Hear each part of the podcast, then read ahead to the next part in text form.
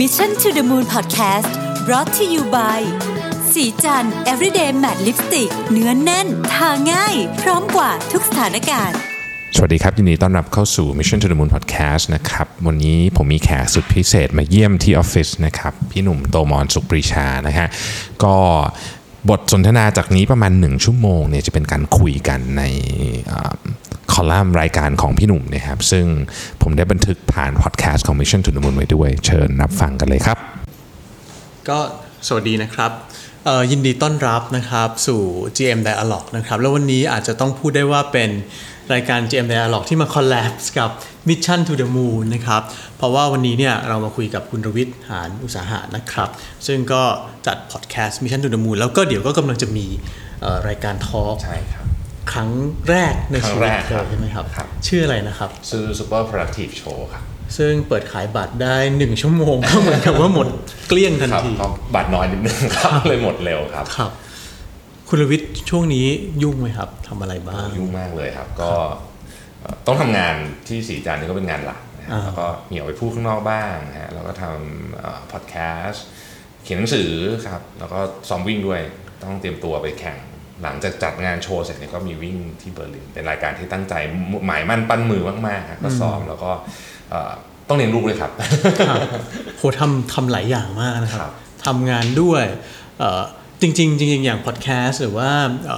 พอดแคสต์เนี่ยแค่แค่พอดแคสต์อย่างเดียวเนี่ยก็คือมีทุกวันเนี่ยก็ทุกวันมันเราสองรายการตอนนี้ก็นะก็กินเวลาเยอะมากแล้ควรับยังมีเขียนหนังสือครับยังมีงานทอล์กแล้วก็ยังมีวิ่งอีกฮะใช่ไหมครับ ผมเคยอ่านเจอคุณขออนุญาตเรียกคุณแท็บนะครับได้ครับพี่คุณแท็บคุณแท็บบอกว่าเรื่องหนึ่งที่ที่ไม่อยากทำไม่อยากไม่อยากเป็นเลยเนี่ย ก็คือเรื่องของความขี้เกียจอืมอืมใช่ไม่อยากเป็นคนขี้เกียจฮะมันยังไงครับ คือทุกคนเขาก็อยากขี้เกียจทั้งนั้นผมเนี่ยขี้เกียจมากเลยอะไรอย่างเงี้ยจจริงๆต้องบอกว่าเป็นคนขี้เกียจตั้งแต่เด็กโดยโดยโดยเนื้อแท้เลยครับ แล้วก็รู้สึกว่าถูกเคี่ยวเข็นมาตลอดอะไรเงี้ยก็ไม่ค่อยได้ทำเท่าไหร่แต่ว่าช่วงหลังๆเนี่ยครับมันเหมือนมีเหตุการณ์ที่ทำให้แบบเราต้องแบบลุกขึ้นมาแบบ เปลี่ยนตัวเองใหม่เนี่ยฮะครับแล้วคนพบว่าเออเวอร์ชันเราชอบตัวเองเวอร์ชันนี้มากกว่าอืมก็เลยรู้สึกว่าเออจะพยายามทำตัวแบบเนี้ยไปให้ได้นานที่สุดเท่าที่จะนานได้ครับเวอร์ชันขยันเนี่ยเหรอใช่ใช่ครับทำไมถึงชอบเวอร์ชันขยันมากกว่า ก็รู้สึกว่าเออพอทำเสร็จแล้วมันมันมีมันมีอะไรที่ที่ออกมาเป็นชิ้นเป็นอันจริงๆเป็นเป็นเป็นผลงานที่รู้สึกว่ามันจับต้องได้อะฮะเรารู้สึกว่ามันไม่ใช่แค่สำคัญที่สุดเลยนะครับ นอกจากมันเอ่อหลายคนชื่นชื่นชอบใช้คำว่า เขาเขาชอบสิ่งที่เราทำแต่แต่เหนือกว่านั้นเนี่ยผมคิดว่าเราชอบสิ่งที่เราทำมากๆ มันมันช่วยให้เราเปลี่ยนเป็นอีกคนหนึ่งจริงๆอย่างอย่างการทำพอดแคสต์อย่างเงี้ยครับเอ่อมันทำให้ผมเนี่ยคนพบว่าจริง ๆ แล้วเนี่ยการเรียนรู้เรื่องใหม่ๆเนี่ยเป็นเรื่องที่ไม่ต้องน่าเบื่อก็ได้ซึ่งสมัยก่อนเนี่ยมีความรู้สึกว่าถ้าพูดถึงเรื่องแบบเนี้ยเราจะไม่อยากทำแต่ก่อนคือแม้แต่แม้แต่การอ่านหนังสือสมัยก่อนก็ไม่สนุกเท่าตอนนี้เพราะว่าสมัยก่อนอ่านไปก็ไม่รู้จะไป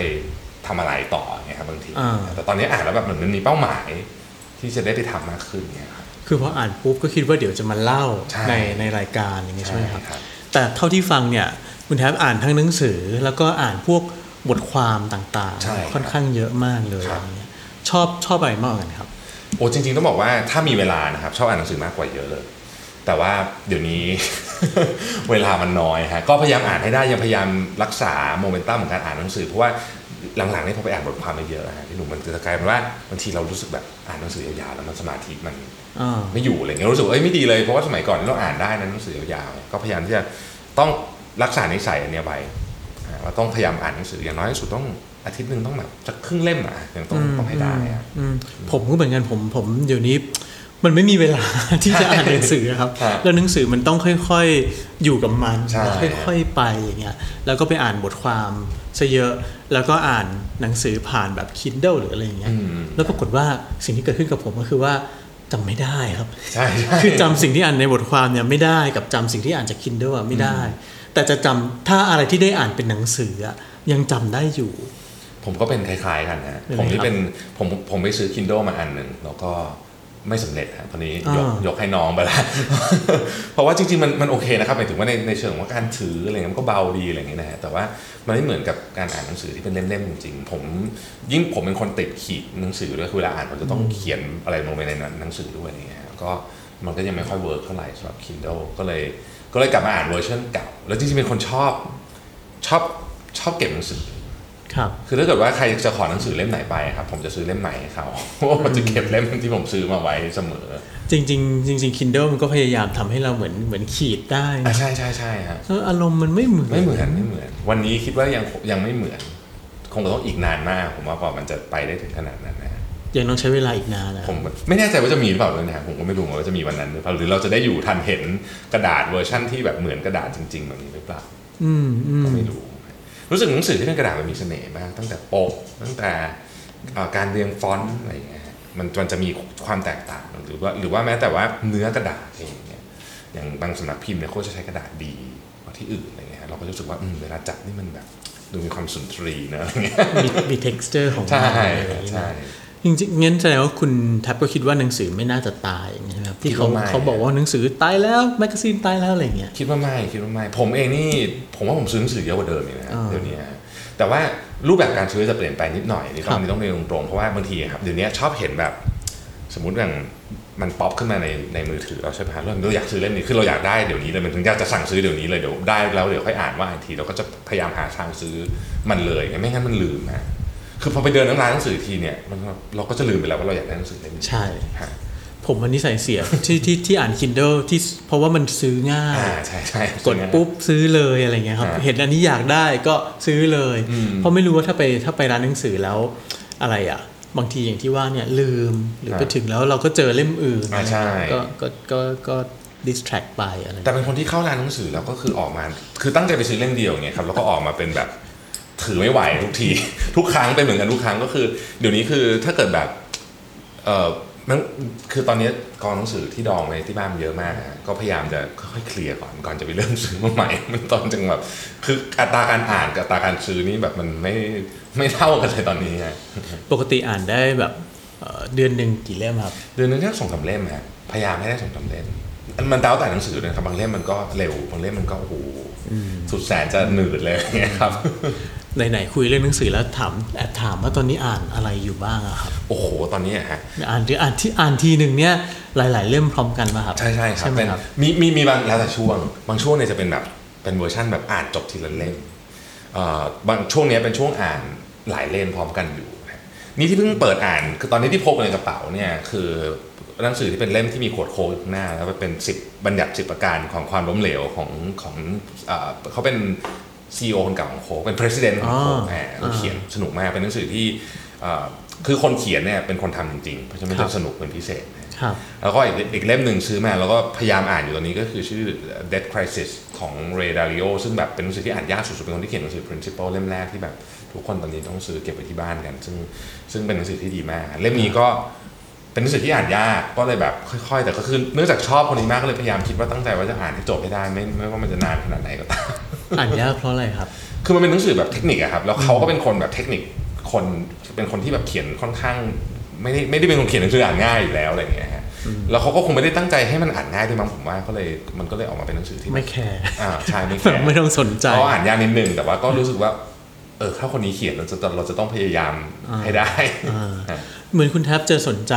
หนังสือที่มันเป็นเรื่องเชิง การบริหารเรื่องการจัดการเรื่องธุรกิจอะไรอย่างเงี้ยค่อนข้างเยอะแต่ว่าเดี๋ยวนี้ไอ้เรื่องเรื่องเรื่องการบริหารมันก็ไม่ได้มีแค่แบบบริหารบริษัทบริหารคนอะไรเงี้ยบางทีมันต้องไปถึงจิตวิทยาไปถึงอะไรต่อมีอะไรหลายอย่างเลยใช่ไหมครับ จริงๆชอบที่สุดตอนนี้คือจิตวิทยานะอ่าถึงขั้นอยากจะไปเรียนหนังสือเลยเหรอนะครับอยากจะไปเรียนปริญญาอีกสักใบถ้ามีเวลา ไม่ไม่ชอบพูดคำนี้เลยเดี๋ยวเดี๋ยวจะหาเวลาไปเรียนให้ได้แบบพูดว่ามีถ้ามีเวลาไม่เคยได้ทำสักที ชอบมากครับ เล่มที่เล่มที่ชอบมากเลยคือ thinking fast and slow อ่าผมเป็นหนังสือที่ผมว่าแบบควรจะอยู่ในแบบเรียนครับครับคือหนังสือที่ดีมากแล้วก็คือคนเขียนเนี่ยเขาทำงานวิจัยมาเยอะจริงๆนะฮะแล้วถ้าแล้วพอผมไปอ่านเล่มอื่นที่เป็นที่เป็นหนังสือทำนองนี้ครับคนพบว่าทุกเล่มอาจจะ refer กลับมาถึงเล่มนี้หมดเลย เรียกว่าทุกเล่มที่ผมอ่านของนักเขียนดังๆทั้งหลายเนี่ยก็จะ refer กลับมาถึงเล่มนี้ถูกต้องมันมันต้องกลับมาหาใช่เล่มนี้มันเป็นเหมือนแบบเป็นเป็นตำราแบบเหมือนเป็นเหมือนเป็นตำราของหมวดนี้เลยอย่างเงี้ยเอ๊ะมันออกมาสักปีวูนานมากเลยนะ2000ต้นๆนะใช่ครับรู้สึกแต่ตั้งแต่เขาได้รางวัลโนเบลแล้วก็แล้วก็แล้วก็เป็นหนังสือเล่มนี้อืมอืมแล้วทำไมทำไมถึงอะสมมติเรื่องจิตวิทยาครับกับเรื่องของการบริหารการทำงานเนี่ย มันเกี่ยว กันยังไงได้บ้างอะครับโอ้ผมว่าอย่างคือเราผมว่าจริงๆเราทำงานก็คือทำกับคนนะฮะคือคนเนี่ยมันคือเรื่องของจิตวิทยาล้วนๆแล้วเราก็คือพอเรายิ่งยิ่งอ่านหนังสือพวกนี้เรารู้สึกว่าเออจริงๆแล้วมนุษย์เราไม่ค่อยมีเหตุผลเท่าไหร่เนาะเราตัดสินใจอะไรตามอารมณ์เยอะมากอะไรอย่างเงี้ยตามอารมณ์ตามความลำเอียงของเราเอง สิ่งที่เราเห็นมองผ่านเลนส์ของเราอะไรเงี้ยแล้วมันสนมันน่ามันน่าสนใจตรงที่ว่า พอมีคนรวบรวมพวกนี้เข้ามาเราคือคือผมชอบหนังสือเล่มนี้มากหรือลืมหนังสือหมวดนี้มาก เพราะว่าเออเขาจะทำการทดลองฮะอันนี้ที่ครับที่ผมชอบแล้วรู้สึกว่าเออการทดลองเขานี่มันไม่ใช่แบบทำเล็ก ๆ น้อยๆแต่เขาทำกันจริงจังแบบเป็นเรื่องเป็นราวแล้วพอเราอ่านการทดลองเรารู้สึกว่า การทดลองแบบเนี้ยมันตอบคำถามได้จริงอืมแล้วมันเป็นมันเป็นหนังสือที่หนังสือหมวดนี้ทั้งหมดอะผมผมผมผมผมคิดว่ามันเบสออน หนึ่งก็คือเขาเขายังเขาตั้งสมมติฐานขึ้นมาลอยๆก่อนนั้นว่ามันมันน่าจะเป็นอย่างนี้แล้วเขาก็ทดลองมันจริงหรือไม่จริง ผมผมว่าการการทำความเข้าใจแบบเนี้ยมันทำให้เรานึกภาพต่อไปได้ว่าเราจะไปใช้มันต่อไงดีครับคือมันมันเลยไปถึงพวกเศรษฐศาสตร์พฤติกรรมใช่จิตวิทยาที่มันซ่อนอยู่ข้างหลังใช่อะไรอย่างนั้นฮะด้วยใช่ไหมครับใช่ครับ อย่างผมผมฟัง Mission to the Moon ขอบคุณมากบ่อยๆ แต่ว่ามันมีอันหนึ่งที่ชอบที่ติดใจนะครับ ก็คือที่ที่คุณแท็บชอบ จริงๆพูดหลายครั้งเรื่องที่ว่าเวลาทำงานเนี่ยมันจะมีคนแบบที่อะไรนะ aggressive อ่าใช่ไหมกับ passive แล้วก็ไอ้ที่อยู่ตรงกลางๆหน่อยคือ assertive ใช่ไหมครับอยากให้อยากให้เล่าให้ฟังอันนี้หน่อยครับว่าเอาเอาวิธีคิดนี้มาจากไหนหมายถึงว่าเอ่ออยากให้เล่าว่ามันเป็นยังไงคนแบบอืมคนในแต่ละแบบอะครับ แล้วจริง ๆ พอเอามาใช้กับตัวเองเนี่ยต้องทำยังไงบ้างอะไรอย่างเงี้ย ครับคือจริงๆ ผมคิดว่าในทุกที่ทำงานมีทั้งสามประเภทนี้อยู่ครบถ้วนเลยนะฮะครับเอ่อ aggressive นี่เห็นชัด อันนี้เห็นง่ายสุดนะฮะก็คือ คือเขาจะ aggressive อะเราก็จะรู้สึกว่าคนนี้ก็จะไม่ยอมใครเลยอ่าไม่ยอมใครเลย ก็จะเป็นคนที่พูดเยอะในที่ประชุมมีความเห็นกับทุกเรื่องอะไรอย่างเงี้ยนะฮะเอ่อบางทีเราก็เป็นเวอร์ชันนั้นเหมือนกันนะบางครั้งนะแต่ว่าพอแต่ก่อนนะตอนเด็กๆผมเป็นเยอะตอนหลังเนี่ยเราก็พยายามจะจะลดลงผมผมเป็นค่อนคนค่อนข้างที่จะไปทางสายพูดเยอะอยู่แล้วนะฮะ พยายามลดลงเพราะเห็นว่าบางทีเนี่ยการที่เราแสดงความคิดเห็นเร็วเกินไป หรือบางทีเราตัดสินได้เร็วเกินไปเนี่ยมันไปทำให้คนอีกกลุ่มหนึ่งซึ่งเขามีความเห็นจริงๆแล้วอาจจะดีกว่าเราด้วยซ้ำคือคนที่แพสซีฟหน่อยเนี่ยเขาไม่อยากพูดอืมอาจจะด้วยวัฒนธรรมของคนไทยด้วยด้วยหลายๆอย่างด้วยเขาไม่อยากพูดทำให้เราเสียโอกาสในการฟังเรื่องดีๆหรืออะไรดีๆแต่พวก passive นี่ไม่ได้แปลว่าเขาเห็นด้วยนะครับไม่ได้ไม่ได้ว่าเห็นด้วยครับที่เขาแค่ที่เงียบๆอยู่เนี่ยขี้เกียจเถียงเท่านั่นเองฮะเขาไม่ได้เห็นด้วยเขาแค่ไม่อยากเถียงเท่านั่นเองแต่ว่าแต่ต้องต้องยอมรับจริงๆว่าคนที่ aggressive เนี่ย คือไอเดียของคนพวกนี้มันจะออกมาเยอะกว่าอ่าอ่าแล้วถ้าเกิดเรามีคนประเภทเนี้ยอยู่เยอะเนี่ย คนที่ที่ที่ไม่ aggressive เนี่ยก็เขาก็จะเขาก็จะเหมือนกับอ่าไม่พูดก็ได้อะไรเงี้ยเพราะว่าเขาคือผมคิดว่ามันเกี่ยวข้องกับกับความที่ว่าคนที่มีความ passive เนี่ยเขาต้องใช้เวลาในการตกผลึกนิดนึงคือกว่าก่อนเขาจะพูดอะไรออกมาเนี่ยเขาจะต้องครับมีกระบวนการในความคิดหน่อยว่าโอเค พูดแบบนี้เราจะเป็นยังไงจะกระทบจิตใจใครหรือเปล่าอะไรเงี้ยในขณะที่คนที่ aggressive หน่อยเนี่ยกระบวนการนี้จะน้อย อืมอืมคือแบบจะพูดพูดเลยอะไรเงี้ยอ่าถ้างั้นองค์กรหนึ่งถ้าเกิดมันมี aggressive เยอะๆหรืออาจจะไม่ต้องเยอะก็ได้ อาจจะมีน้อยกว่าด้วยซ้ำน้อยกว่า passive ด้วยซ้ำเนี่ยแต่ส่วนใหญ่มันจะถูกนำหรือกำกับโดยโดยคนที่เป็น assertive เอ้ยโดยคนที่เป็น aggressive ไหมครับ ถ้าเกิดว่าเราไม่มีกระบวนการในการครัจับดการเรื่องนี้ใช่ครับมันผมคิดว่ามันจะเป็นแบบนั้น แต่ว่าเราเราก็องค์กรส่วนใหญ่เนี่ยก็ค่อนข้างจะรู้เรื่องนี้ดีเขาก็เลยมีพยายามทำกระบวนการอะไรบางอย่างขึ้นมาที่ป้องกัน ไม่ให้คนที่ aggressive เนี่ยเรียกว่าดึงความสนใจของทั้งองค์กรไปอะไรเงี้ยครับมันก็จะมีวิธีการ moderate การประชุมอะไรแบบนี้ที่มันก็จะเป็นตำราหมดเลยแหละว่าเนี่ยคุณจะทำยังไงให้การประชุมของคุณเนี่ยไม่ใช่มีคนหนึ่งพูดอยู่ตลอดอะไรเงี้ยแล้วก็คนอื่นก็นั่งเงียบอยู่เฉยๆอะไรเงี้ยมันจะต้องมีวิธีการที่จะดึงพลังหรือดึงความคิดของทุกคนออกมาให้ได้ แล้วโดยส่วนตัวทำยังไงครับ เอาเอาเอาหลักการแบบไหนมาใช้อะไรอย่างเงี้ยครับ จริงๆมันมีเทคนิคที่ฟังดูแล้วแบบธรรมดามาก เช่น บัตรพูดเนี่ยนะมันมีมันมีคนบอกว่าเออวิธีนี้ว่าก็คือ คือคนที่ถืออันนี้อยู่ต้องพูด แล้วแต่ถ้าเกิดคุณยังไม่ถือห้ามพูดอ่าอะไรอย่างเงี้ยครับคือบางทีเราก็ทำเหมือนกันนะฮะก็คือให้คือคุณถือเนี่ยคุณต้องพูด เพราะฉะนั้นพอทำบ่อยๆอะครับ คนที่ไม่ค่อยแสดงความคิดเห็นนะเขาก็รู้แล้วว่าเดี๋ยวเขาวหน่าจะเขาจะเจออะไรครับเขาก็จะเตรียมตัวมาอืมนะฮะเตรียมตัวมาพูดอย่างเงี้ยฮะหรือบางทีเราก็ให้อัปเดตกันทีละคนเลย ก็คือไล่กันไปเลยแบบเนี้ยก็เป็นวิธีการวิธีหนึ่งนะ แต่ยังไงยังไงถ้าคนที่ aggressive เนี่ยเขาก็จะพูดเยอะกว่าอยู่แล้วนะฮะมันเป็นธรรมดาของเขา เราก็พยายามที่จะคือผมคิดว่าคนคนที่สำคัญมากคือคนที่ moderate การประชุมอ่าว่าเราสามารถที่จะดึงความคิดเห็นทุกคนออกมาได้หรือเปล่าเพราะว่าความเป็นจริงแล้วว่าเอ่อเราจะทำงานอะไรก็ตามอะถ้ามันจะสำเร็จได้มันต้องเป็นไอเดียที่ทุกคนนะครับที่อยู่ในที่อยู่ในทีมด้วยกันรู้สึกว่ามันเขาเป็นเจ้าส่วนหนึ่งของเจ้าของไอเดียนี้ ไม่งั้นมันถ้าเกิดมันเป็นไอเดียของคนอื่นเราก็จะไม่ค่อยอยากทำอะจริงๆธรรมชาติ คือพอเราเป็นเจ้าของไอเดียด้วยเนี่ยเรารู้สึกว่าเราเป็นเจ้าของไอเดียเนี่ยใช่เรารู้สึกว่าบริษัทนี้มันก็เป็นของเรา เรามีอืม sense of belonging กับมันมากขึ้นอะไรใช่อย่างนี้ครัใช่บไหมครับอันนี้อันนี้เป็นสิ่งที่เราพยายามทำเลยครับอย่างนี้เหมือนกับว่ามันต้องมีในในการประชุมหนึ่งหนึ่งเนี่ยมันควรจะต้องมีคนที่เป็นคล้ายๆ facilitator ใช่อยู่ด้วยใช่ฮะซึ่งถ้าถ้าเป็นบริษัทสมัยก่อนเนี่ยเขาจะไม่คิดเรื่องเรื่องพวกนี้กันใช่ไหมครับอืมอืมอืมใช่ฮะแต่ว่าเดี๋ยวนี้อันนี้สำคัญมาก ๆเลย แล้วก็ มันไม่ มันไม่ควรจะไปรวมอยู่ในคนเดียวด้วยนะฮะ คือบางทีเนี่ย facilitator ก็อาจจะไม่ใช่ประธานในที่ประชุมด้วยซ้ำอ่าอาจจะเป็นคนอื่นด้วยซ้อ่าำที่มีที่มีความสามารถในการทำเรื่องนี้อ่านะครับซึ่งก็ต้องเป็นคนที่เก่งเรื่องคนนิดหนึ่ง จะต้องแบบมองออกว่า เอ้ย คนนี้แบบจริงๆเขาอยากพูดนะ แต่ว่าเขาไม่มีจังหวะ เราต้องแบบ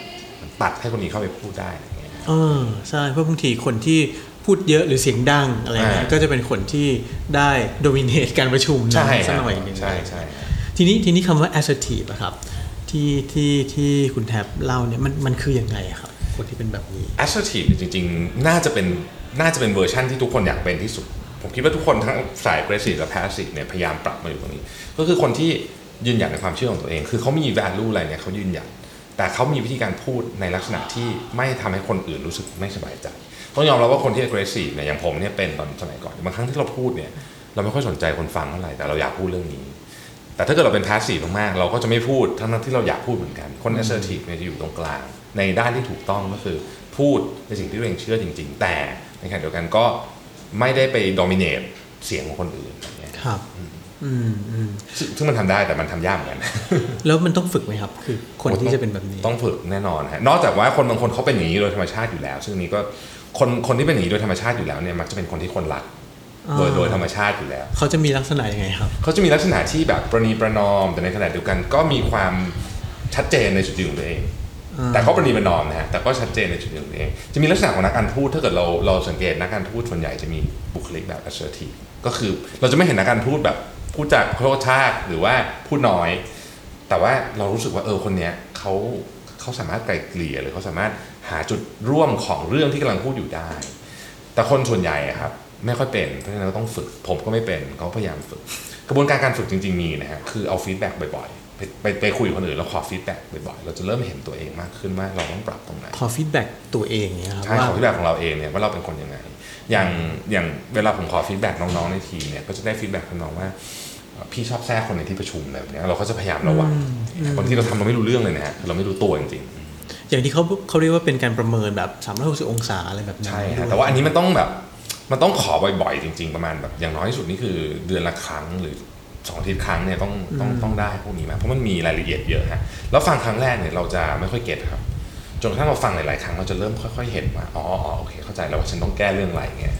อย่างนี้มันเป็นถ้ามันเป็นหน้าที่ของ HR ได้ไหมครับ คือสมมุติว่าเอ่อถ้าทำงานบริษัททั่วไปฮะเรื่อยๆ อย่างเงี้ยคงไม่มีไม่มี ใครจะลุกขึ้นมาถามกันตลอดเวลาทุกอืมเดือนทุกเดือนว่าเอ้ยฉันเป็นยังไงฉันเป็นยังไงคนอื่นก็อาจจะแบบไอ้นี่บ้าหรือเปล่าอะไรอย่างเงี้ยแต่ถ้ามันมีกระบวนการของบริษัทเลยที่ที่ช่วยให้ให้เรื่องนี้มันเกิดขึ้นมาได้อะไรอย่างเงี้ยครับจริงๆของเรามีขอพักก่อนนะคะหมดช่วง 20 นาทีพอดีทำไมมันเร็วจังอะมี HR เข้ามาเกี่ยวข้องอะไรอย่างเงี้ย จริงๆ อย่างของเราเนี่ยเรากำหนดไปเลยครับว่าทุกเดือนเดือนละหนึ่งครั้งเอ่อทุกทีมจะต้อง feedback กับเอ่อคนในทีมของตัวเองอืมแต่ว่า HR ช่วยได้แค่นั้นนะฮะ หรืออย่างมากอย่างมากกว่านั้นอ่าก็คือมี template ให้อะไรอย่างเงี้ยแต่ว่าใช่สิ่งที่มันจะเกิดขึ้นแล้วมีประโยชน์จริงมันก็คือขึ้นอยู่กับตัวทีมเลย อันนี้เป็นผมคิดว่าเป็นหน้าที่ของหัวหน้าในยุคใหม่เลยนะว่าทำไงก็ได้ให้เรื่องนี้มันต้องเกิดขึ้น เพราะว่าคนเราเนี่ยถ้าไม่มี feedback อะครับมันไม่มีทางพัฒนาได้มันยากมาก เราต้องรู้ว่าเราไม่ดีตรงไหนอืมอืมแบบนี้ไหมครับมันทำให้ศรีจันทร์มันมีอะไรใหม่ๆอยู่ตลอดเวลา ก็เราก็พยายามทำผมก็พยายามลองอะไรใหม่ๆ แล้วก็ทีมก็พยายามจะเสนออะไรที่เขาคิดว่ามัน work นะฮะผมคิดว่า feedback เป็นอันหนึ่งที่เราทำมา บางบางอันต้องต้องต้องต้องบอกพี่ตรงๆว่าหลายอย่างทำมาแล้วมันก็ล่มไปปกติครับ แต่อันเนี้ยเขาเป็นอันที่ยังอยู่เป็นอันเป็นอันที่ยังอยู่มานานละเขารู้สึกว่าเออมันเป็นมันคงมีประโยชน์จริงๆมันคงไม่อยู่อะไรอย่างเงี้ยอืม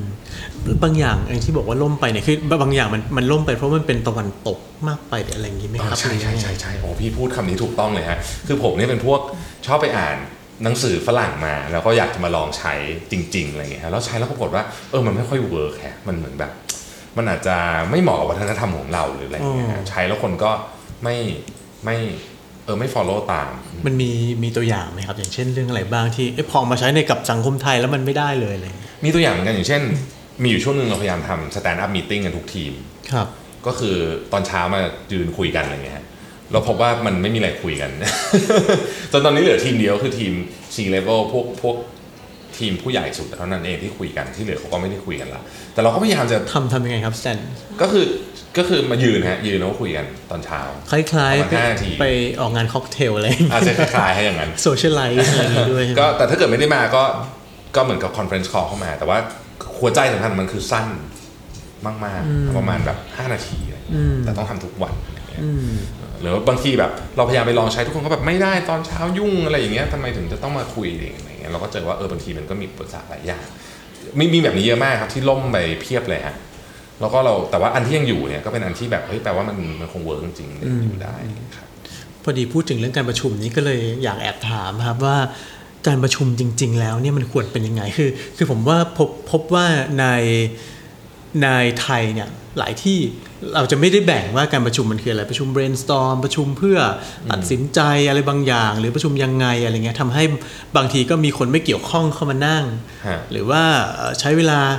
มากเกินไป หรือใช้เวลาน้อยเกินไปอะไรอย่างเงี้ยครับจริง ๆ แล้วมันมันมีหลักการยังไงบ้างไหมครับ จริง ๆ ต้องต้องเล่าสถิติให้ฟังนิดนึงก่อนนะฮะมันมีสถิติที่เขาไปสำรวจมาบอกว่า 60%ของเวลาของผู้บริหารเนี่ยอยู่ในห้องประชุมครับ แล้วครึ่งหนึ่ง60%นั่นนะเป็นเวลาที่เสียเปล่าไปเฉยๆก็คือไม่ต้องอยู่ก็ได้ว่างั้นเถอะคุณอยู่หรือไม่อยู่ก็เหมือนกันอ่า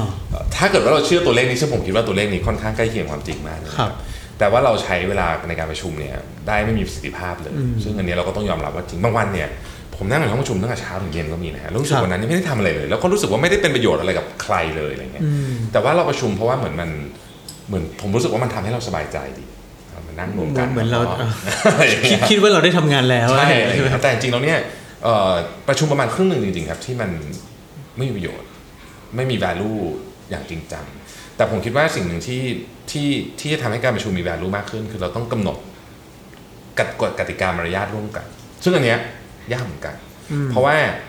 บางทีมันจะหายหายไปกับความเคยชินขครัองบคนธรรมดา อย่างเช่นหนึ่ง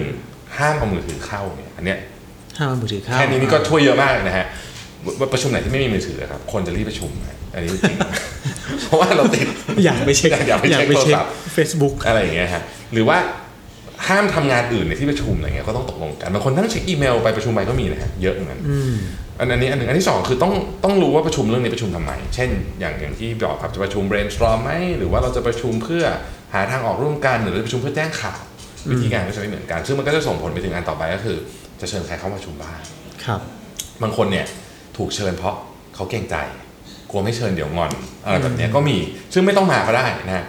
หลายครั้งมันเป็นอย่างนั้น หลายครั้งเนี่ยไม่ต้องมีการประชุมเลยยังได้เลยจริงๆ เราใช้วิธีการแจ้งแบบอื่นเราก็ยังได้อย่างเงี้ยฮะเราก็จะคนพบว่าเราเสียเวลากับเรื่องพวกนี้ไปมาก จริง ๆ เนี่ยผมพยายามบอกทุกคนในทีม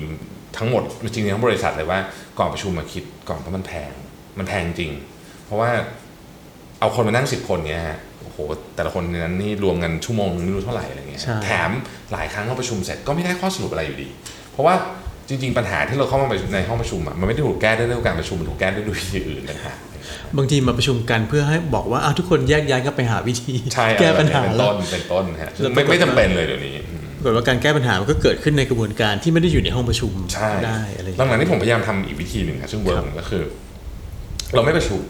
แต่ว่าเราบอกเลยว่าสมมติว่าวันเนี้ยเราจะเขียน template อะไรสักอย่างให้เสร็จ เรามานั่งด้วยกัน เราทำงานด้วยกัน เพื่อทำเรื่องนี้ให้มันสำเร็จให้ได้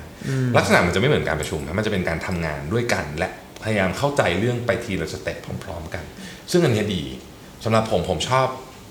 session แบบนี้มากเพราะว่าเสร็จแล้วเนี่ยของที่เราได้ออกมาสมมติว่ามันเป็น template อะไรสักอย่างที่เรามาใช้นี่นะฮะทุกคนจะเข้าใจเลยว่ามันเริ่มต้นมาจากอะไรทำไมถึงต้องทำบรรทัดนี้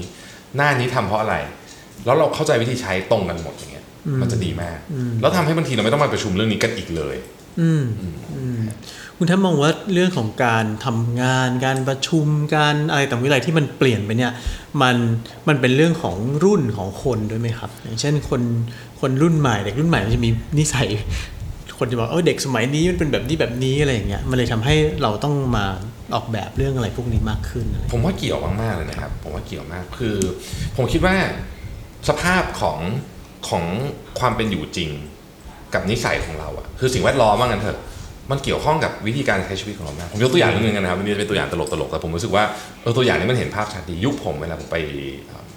นัดเพื่อนอะครับนะฮะเรานัดเพื่อนเราก็นัดกันที่เชสเตอร์สยามนี่ใช่ไหมฮะสาราโฟโมสอ่าอะไรอย่างเงี้ยครับมันอัก็นจะนี้ได้เก่าไปหน่อยมันก็จะเวลานัดนะครับ เราจะนัดเวลาเป๊ะๆครับสิบโมงใช่วันเสาร์อะไรเงี้ยใช่ซึ่งแททบไม่มีใครเคยมาสายเลย เพราะว่าการมาสายของเราเนี่ย มันทำให้เพื่อนเกิดความปั่นป่วนมากเพราะว่าติดต่อวิธีเดียวที่เขาติดต่อได้คือติดต่อโทรไปที่บ้านเราหรือว่าเราออกมาแล้วยังซึ่งส่วนใหญ่ก็ออกมาแล้วครับแต่เรายังไม่ถึงเลยครับเพราะฉะนั้นคนในรุ่นรุ่นผมยุคนั้นเนี่ยทุกคนมาตรงก่อนเวลาเราใช้คำนี้เกือบหมดเลยไอคนชุดเดิมนั่นน่ะทุกคนเหมือนเดิมเลยนัดวันทุกวันเนี่ย เป็นอีกภาพหนึ่งเลย คือหนึ่งคือไม่มีใครมาตรงเวลาเลยครับสองคือบอกว่าออกจากบ้านแต่จริงๆเพิ่งตื่น อะไรอย่างเงี้ยฮะบอกว่าเพิ่งตื่นก็แบบบอกว่าจะถึงแล้วคือเพิ่งออกจากบ้านอะไรอย่างเงี้ยคนชุดเดิม ไม่ได้เปลี่ยนรุ่นไม่ได้เปลี่ยนอะไรเลยก็คือเพื่อนเราคนเดิมแต่ว่าสิ่งที่เปลี่ยนไปก็คือสภาพแวดล้อมเพมันราะอะไรมีมือถือเพราะอะไรครับมันโทรหากันได้อ่าเลยบอกกันได้เราก็เลยไม่ได้ห่วงมากถ้าเราไปช้าเพราะเราโทรบอกเพื่อนเอ้ยกินข้าวกันไปก่อนเลย แต่ถ้าอ่าสมัยก่อนมันไม่มีอะไรติดต่อกันจริงมันไม่มีอะไรติดต่อจริงๆอะมันก็ครับต้องก็ต้องให้เหมือนกับก็มันก็เปลี่ยนไปตามสภาพแวดล้อมเนี่ยอืม ซึ่งอันนี้เป็นคนไม่ใช่รุ่นใหม่ด้วยรุ่นคนเดิมเลยจริงๆเราเรายังรุ่นใหม่กันอยู่ใช่ครับจริงๆอันอันนี้คือคนเดิมเลยนะฮะครับคือไอ้เพื่อนคนเดิมนั่นน่ะ20ปีที่แล้วไม่มีพฤติกรรมการมาสายใดๆทั้งสิ้นปัจจุบันนี้คือมาสายตลอดอย่างเงี้ยอ่าเออก็เป็นเรื่องที่แปลกดีเหมือนกันผมว่า ผมผมชอบพูดประโยคนึงซึ่งซึ่งผมเอามาจากหนังสืออีกทีนะบอกว่ามนุษย์เราอะคิดว่าเราคุมตัวเองได้เยอะแต่จริงๆคุมตัวเองได้น้อย แต่เราครับเราคุมสภาพแวดล้อมอะได้เยอะ แต่เราคิดว่าเราคุมสภาพแวดล้อมได้น้อยอืมซึ่งผมว่าอันเนี้ยจริงมาก เหมือนว่าถ้าเราอยากไม่อยากกินไม่อยากกินขนมแหมอยากซื้อมันไว้ในบ้านพอแค่ซื้อมันไว้เนี่ย วันที่เราซื้อเราอาจจะไม่อยากกิน แต่วันไหนเราเหนื่อยเหนื่อยเครียดกลับบ้านมาไม่แล้วมันอยากจะเคี้ยวสักอย่างนะถ้ามันมีขนมในตู้เย็นเนี่ยอืมเราก็กินฮะถ้ามันเป็นอย่างอื่น เราก็จะกินอย่างอื่นแทนถ้ามันเป็นผลไม้เราก็จะกินผลไม้แทนอืมเพราะฉะนั้นจริงๆสิ่งแวดล้อมน่าจะควบคุมง่ายกว่า อืมแล้วแล้วถ้าหากว่ามาเป็นเรื่องตัวคนมางล่ะครับ เช่น เช่นคน คนรุ่นใหม่อะชาวมิเลเนียลอะไรต่างๆนานาหรือหรือเด็กไปกว่านั้นอีกอะไรเงี้ยคุณแทบมองว่าต่างไปจากรุ่น อย่างคุณแทบนี่เป็น จริงๆ ผมเป็นผมเป็น generation ก็ X รุ่นเป็สุนดท้าย X ท้ายท้ายอ่าหรือวัยต้นๆ ใช่แถวๆนั้นแล้วแต่ว่าใครจะ classify แต่ว่าครับจริงๆก็คือจริงๆ X เนี่ยถ้าเกิดเอาตามตำราแบบแบบที่เราใช้ใช้ก็คือปี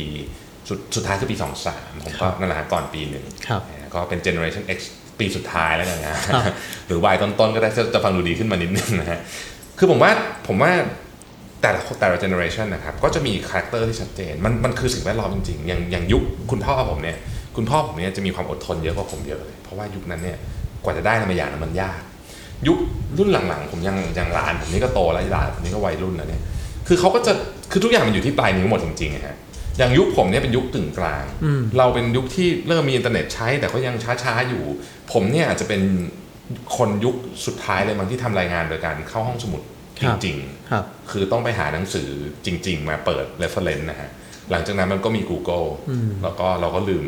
ไปว่าห้องสมุดจริงๆแล้วมันคือที่เก็บหนังสือใช่ไม่ใช่ที่ไปนั่งใช่อ่านหนังสือแต่ว่าผมก็รู้สึกว่าเออมันก็เป็นมันก็เป็นมันก็เป็นยุคจริง ๆ คือผมว่าคิดว่าไม่มีใครผิด เพียงแต่ว่าถ้าเกิดเราเข้าใจว่าความแตกต่างของแต่ละ generation คืออะไรเนี่ยอืมมันก็คือนั่นแหละฮะอย่างยุคเนี้ยผมผมยังบอกน้องๆเลยว่า ผมเชียร์นะให้ทุกคนมีงานที่สองถ้าเป็นไปได้ ผมคิดว่าคุณจะทำงานแรกได้ดีขึ้นด้วย เดี๋ยวนี้ไม่มีใครทำงานเดียวใช่แล้วมั้งครับเด็กใช่สมัยนี้น้อยมากผมก็รู้สึกว่าผมจะเชียร์คือถ้าใครยังไม่มีเดี๋ยวผมเชียร์ให้มีอ่าผมรู้สึกว่ามันจะช่วยทั้งสองอย่างเลยอืมมันไม่มันไม่ทำให้แบบอะไรอะ ไม่มีโฟกัสเหรอะครับ หรือว่า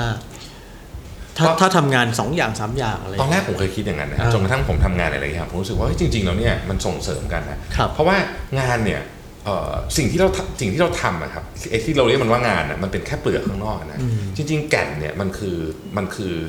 มันคือความถนัดหรือมันคือความเชื่อของเราไม่ว่าเราจะทำงานเป็นสถาปนิกตากล้องนักเขียนหรืออะไรก็แล้วแต่เนี่ยจริง ๆ มันมีแกนตรงกลางอยู่ที่มันครอบไอ้พวกนี้อยู่หมด แต่ว่าเรามักจะมองเปลือกข้างนอกครับเยอะอะฮะว่าโอเคฉันเป็นสถาปนิกนะฉันเป็นวิศวกรฉันเป็นนักเขียนฉันเป็นอะไรอย่างเงี้ยแต่จริงๆแล้วเนี่ยมันมีมันมีความเชื่ออะไรบางอย่างอยู่ตรงกลางที่ที่มันสามารถร่วมกันได้หมด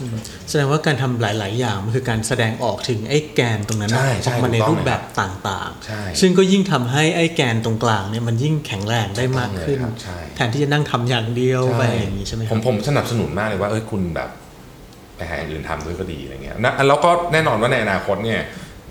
งานมันก็ยิ่งยิ่งเราเห็นโลกเยอะขึ้นนะครับจากมุมมองการทำงานเนี่ยมันมันช่วยอยู่แล้วกับการพัฒนาไอ้ความสามารถที่เราที่เราเป็นแก่นของเราอยู่ตรงเนี้ยอืมแบบแบบนี้ถือว่าแบบเป็นเขาเรียกว่าอะไรเป็นเป็นนายจ้างที่ใจกว้างมากเลยนะครับ เพราะว่าไปทำอะไรได้เลยอะไรอย่างนี้ใช่ไหมครับ ก็พยายามครับแล้วผมคิดว่ามันมันมันเป็นจุดที่ทำให้เราเราพัฒนาตัวเองได้เร็วที่สุดนะผมว่า การทำงานอีกอย่างเนี่ยเป็นหนึ่งในวิธีการพัฒนาตัวเองที่เร็วที่สุดเพราะช่วงแรกๆที่ที่พนักงานไปทำอย่างอื่น มันอาจจะยังไม่ให้ผลลัพธ์กลับคืนมาอืมมันอาจจะเหมือนว่าเอ้ยเสียเวลาของเราเสียเวลางานไปทำโน่นทำนี่อะไรอย่างเงี้ยฮะแต่ในระยะยาวเนี่ยความสามารถของเขาที่มันเพิ่มพูนทักษะ หรือว่าการเห็นโลกที่มันกว้างขึ้น มันจะย้อนกลับมาหาเราใช่ดีใช่อย่างนั้นใช่ใช่ไหมครับ อย่างที่ตอนเนี้ยอย่างที่สีจันทร์เนี่ยเราเริ่มแล้วนะฮะเราเริ่มอันหนึ่งก็คือว่าบางเราเริ่มบางแผนกก่อนตอนที่เทสในช่วงเทสก็คือหนึ่งวันเนี่ยเราต้องใช้คำว่าบังคับเลยนะ ไม่ให้มาทำงานที่ออฟฟิศให้ไปทำงานที่อื่น ที่ไหนก็ได้ คุณอยากจะอยู่บ้านคุณอยากจะไปร้านกาแฟอะไรก็แล้วแต่ ผมมีความรู้สึกว่าบริบทของการทำงานที่ออฟฟิศเนี่ยคือส่วนใหญ่มันก็ดีอะนะฮะแต่มันจะมีอยู่อันหนึ่งที่แบบเป็นเรื่องที่แบบเรื่องใหญ่มากเรื่องแก้ปัญหากันได้ก็คือ เรื่องของการถูกรบกวนจากครับ สภาวะแวดล้อมในออฟฟิศครับซึ่งอันเนี้ยมันทำให้แบบเวลาเราคิดงานอะไรที่มันเป็นงานลักษณะยาวอะครับเช่น เขียนอะไรบางอย่าง หรือทำบางอย่างเนี่ยมันมันมันไม่ต่อเนื่องเช่นโทรศัพท์ดังนิดนึงก็จริงก็จบแล้วนะฮะคือแบบแล้วก็คิดว่าลืมเลยอะไรอย่างขอเงี้ยเวลา5นาทีอ่าอะไรอย่างเงี้ยหรือแบบถ้าเกิดว่าเราอยู่ในออฟฟิศยุคนี้ยิ่งเป็น Open Office เนี่ยนะฮะคือไม่มีใครมีห้องมีข้อของตัวเองเนี่ย ไอ้เรื่องนี้มันยิ่งเกิดขึ้นง่ายมาก คือบางทีเราเนี่ยเดินเข้าไปถามเพื่อนเนี่ยเราไม่รู้ด้วยซ้ำว่าเขาทำอะไรอยู่ ใช่ใช่ มันเป็นธรรมดาเวลาที่เราจะถูกเหมือน distract ตลอดเวลา ซึ่งผมว่ามันมันไม่ค่อยดีเท่าไหร่กับการทำงานประเภทที่มันต้องใช้สมาธิยาวๆอะไรอย่างเงี้ยครับ ขอ 5 นาทีเนี่ยจริง ๆ แล้วเราให้คนนี้ 5 นาที แต่ว่ากว่าจะกลับมาต่อติดอาจจะอีก เป็นใช่ชั่วโมงเลยนะแล้วบางทีพอกลับมากำลังจะติดอยู่แล้วมาอีกแล้วอะไรอย่างเงี้ยสรุปแล้วไอ้งานนั้นไม่ไม่เสร็จใช่แล้วเราก็กลายเป็นว่าเราทำงานยุบยิบยุบยิบเล็กๆน้อยๆเต็มไปหมดเลยแต่ว่าไอ้งานที่มันควรจะเป็นงานใหญ่ของเราเนี่ยมันไม่เสร็จซึ่งผมว่าอันเนี้ยเป็นสิ่งที่ทำให้อย่างน้อยที่สุดเนี่ยวันหนึ่งเนี่ยในหนึ่งสัปดาห์ห้าวันทำงานผมควรจะต้องไปเงียบๆฮะแต่คุณแท็บบอกว่าไม่ไม่ไม่ไม่เอาความขี้เกียจใช่ไหมครับไม่ชอบมันไม่ชอบความไม่อยากให้ตัวเองขี้เกียจแต่ความแล้วคำว่าขี้เกียจกับการพักเนี่ย มันมันตรงไหนมันมีเส้นแบ่งระหว่างกัน คืออย่างฝรั่งเนี่ยสมมุติทำงาน 7 ปี อาจจะมี sabbatical leave หยุดไปเลย1หนึ่งปีไปทำโน่นทำนี่อะไรอย่างเงี้ยครับของคนไทยซึ่งเราไม่มีไม่มีไม่มีวิธีคิดแบบนี้เนาะแต่ว่าคุณแท็บมองอยังไงครับ เรื่องระหว่างเส้นแบ่งระหว่างการการหยุดกับกับขี้เกียจเนี่ยจริงๆผมผมขออนุญาตเอาคำพูดของคุณหมอเมย์กันนะคุณหมอประจำตัวพี่ตูนเนี่ยนะฮะตอนวิ่งครับเนี่ยมาผมชอบมากเพราะผมผมก็เป็นคนไข้คุณหมอเมย์เหมือนกันคุณหมอเมย์บอกว่าคือมันมีอยู่ช่วงหนึ่งผมบ้า วิ่งไม่ยอมหยุดไม่ยอมหยุดหยุดพักอะหมอเมย์บอกว่า จริงๆการพักนี่คือการซ้อมอย่างหนึ่งนะเพราะคือแกพูดอย่างนี้ปุ๊บนี่ผมเก็ตเลย คือการพักเนี่ยมันเป็นกระบวนการที่ทำให้เราสามารถกลับไปวิ่งได้ดีขึ้นครับเพราะฉะนั้นเราไม่พักเนี่ยมันแปลว่าเราไม่รับผิดชอบต่อร่างกายตัวเองอืมผมคิดว่าการทำงานก็คล้ายกันนะฮะคือตราบใดที่เรายังไม่ได้เป็นหุ่นยนต์นะเนาะเราก็คงจะต้อง เราคงจะต้องคิดว่าการพักเนี่ยมันคือส่วนหนึ่งแล้วกันของ productivity อาจจะเป็นเรียกว่าเป็นส่วนหนึ่งของความขยันของเรายังได้เลยนะอืมอืมแต่พักยุคนี้มันมีความหมายเยครัอะบนะคือเมื่อไหร่ก็ตามผมผมผมนิยามอยู่ว่าเมื่อไหร่ก็ตามที่การพักเนี่ยมีอุปกรณ์อิเล็กทรอนิกส์เข้ามาเกี่ยวข้องเนี่ยมันจะเป็นการพักที่ไม่ค่อยเต็มที่เท่าไหร่อันนี้พูดจริงๆ ใช่ใช่ใช่คือเขียนง่ายๆเขียนเลยงานก็อยู่หน้าจอใช่เวลาพักคือเล่น Facebook อ่าซึ่งก็คือไอจอเดิมนี่แหละผมคิดว่าเราเราไม่ได้ถูกออกแบบมาให้ใช้ชีวิตแบบนี้เออ จริงๆการพักถ้าเกิดว่าเอาแบบดีสุดเลยนะฮะคือผมรู้สึกว่าหนึ่งก็คือไม่ไม่อย่าไปอยู่อะไรที่มันมีใช้อุปกรณ์ไฟฟ้าเยอะ แล้วก็นั่นแหละคือการพักจริงอืมๆเช่นไปอยู่กับธรรมชาติ หรือไปเอ่อถ้าเกิดไปมันไปยากนะก็เอาไปสวนสาธารณะก็ยังดีอะไรอย่างเงี้ยฮะซึ่งซึ่งมีน้อยเหลือเกินอะซึ่งมีน้อยเหลือเกินในกว่าเมืองไทยกรุนี่เป็นประเทศที่เอ้ยกรุงเทพนี่เป็นประเทศที่สวนสาธารณะน้อยมากๆ จนน่าตกใจต้องใช้คำนี้ครับแล้วแล้วแค่ไหนครับถึงจะเลยไปถึง การถึงไปถึงสิ่งที่เรียกว่าเป็นความขี้เกียจอืมได้ ผมว่าความขี้เกียจเนี่ยมันเริ่มตุดจุดตัดสำคัญของมันก็คือว่าเราเราไม่สามารถทำสิ่งที่สำคัญให้เสร็จหมดได้ฮะอันเนี้ยก็จะแปลว่าเริ่มแปลว่าขี้เกียจละเพราะชีวิตของเราเนี่ยจริงๆแล้วมีเรื่องสำคัญที่สำคัญจริงๆเนี่ยนะฮะไม่เยอะนะครับไม่เยอะ เราต้องทำเรื่องพวกนั้นนะให้ให้เสร็จให้หมดให้ได้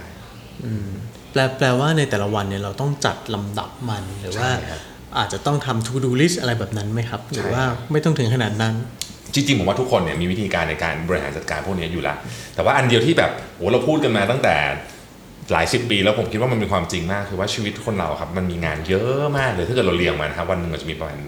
20 30อย่างได้อะไรอย่างเงี้ยอ่าแต่ในทั้งหมด20 30อย่างนั้นน่ะทุกหมวดเลยนะครับเอาครอบครัวเรื่องตัวเองเรื่องงานเนี่ยมันจะมีอยู่สักสามอย่างเท่านั้นน่ะที่มันส่งผลต่อ 90%ของชีวิตเราครับถ้าเราทำสามอย่างนั้นเสร็จนะครับ อันนี้ผมถือว่าโอเคแล้วอืม แล้วผมก็เป็นอย่างนั้นนะครับผมไม่เคยทำงานเสร็จสักวันเลยนะครับถ้าเกิดถามว่าจริงคือคือผมไม่เคยทำงานเสร็จเลยฮะแต่ว่าผมจะพยายามทำงานที่สำคัญนะให้เสร็จ แล้วไอ้ที่เหลือ เดี๋ยวมันจะคือหนึ่งคือไม่เสร็จก็อาจจะมีผลน้อยกับชีวิตเราหรือสองเดี๋ยวเดี๋ยวมันจะมีการดูแลตัวเองให้มันเกิดขึ้นหมายถึงมันอาจจะถูกรีโซฟไปเอง มันมันจะหายไปเองหรืออะไรอย่างเงี้ยได้ แต่ถ้าเกิดเราหลุดงานสำคัญเมื่อไหร่อะอันนั้นน่ะส่งผลยาวเลย อืมแล้วเคยหลุดไหมครับ เคยฮะก็ต้องต้องทำยังไงครับ คือทุกครั้งที่หลุดงานสำคัญนะฮะเรื่องนั้นน่ะมันจะกลายเป็นเรื่องด่วนขึ้นมาทันทีก็คือ เดี๋ยวสักพักหนึ่งมันจะโผล่ขึ้นมา แล้วมันก็จะทำให้เราไม่ต้องทำอะไรเลย เราก็ต้องกลับไปเหมือนกับดับเพลิงนี้ให้เสร็จให้เสร็จไอ้ไฟกองนี้ให้เสร็จก่อนยกตัวอย่างสมมติว่า เราไม่ออกแบบระบบการทำบินให้ดีสมมตินะนี่ผมยกตัวอย่างมาของจริงเลยนะแบบเฮ้ยแบบไม่ไม่ไม่คิดให้มันจบอะว่าจะออกบินยังไงให้ถูกต้องเนี่ยสักวันหนึ่งอะเดี๋ยวมันต้องผิดอ แล้วเมื่อมันผิดปุ๊บเนี่ยโอ้โหคราวนี้เรื่องใหญ่มาก คือตอนนั้นเนี่ยคือทุกคนต้องหยุดทำไม่ว่าคุณทำอะไรอยู่ก็ไม่รู้ว่าคุณต้องหยุดทำแล้วคุณต้องมาแก้ปัญหาเรื่องนี้ก่อนเพราะว่าการออกบินผิดคือส่งของลูกค้าไม่ได้ส่งของลูกค้าไม่ได้คือไม่มีของวางที่ชั้นโดนปรับอะไรคือมันแบบมันมันคือไฟไหม้นะครับตอนนั้นนะครับก็ต้องดับเพลิงก่อนอย่างเงี้ยเราก็จะเริ่มเห็นว่าเออถ้าเกิดเราหลุดกระบวนการพวกนี้เนี่ยในวันที่มันยังไม่เป็นไฟลุกขึ้นมาเนี่ยนะในที่สุดเนี่ยถ้าเราไม่ทำมันนั้นเดี๋ยวมันไฟไหม้แน่นอนงั้นจริง ๆ แล้วก่อนที่จะเริ่มทำอะไรบางอย่างเนี่ย มันต้องคิดให้ท่วนทีคิดคิดให้ทรูคิดให้คิดให้ตลอดใช่ครับแล้วก็อาจจะต้องเนียบกับกระบวนการตั้งแต่ต้นเลยใช่ไหมครับ ผมคิดว่าผมผมผมใช้คำว่าอาจจะไม่ได้เนียบเป๊ะหมดตั้งแต่ต้นครับนะฮะแต่ผมรู้สึกว่าทุกๆอาทิตย์อะเราต้องมีอย่างน้อยที่สุดเนี่ยประมาณสักสองชั่วโมงในการมาอยู่กับตัวเอง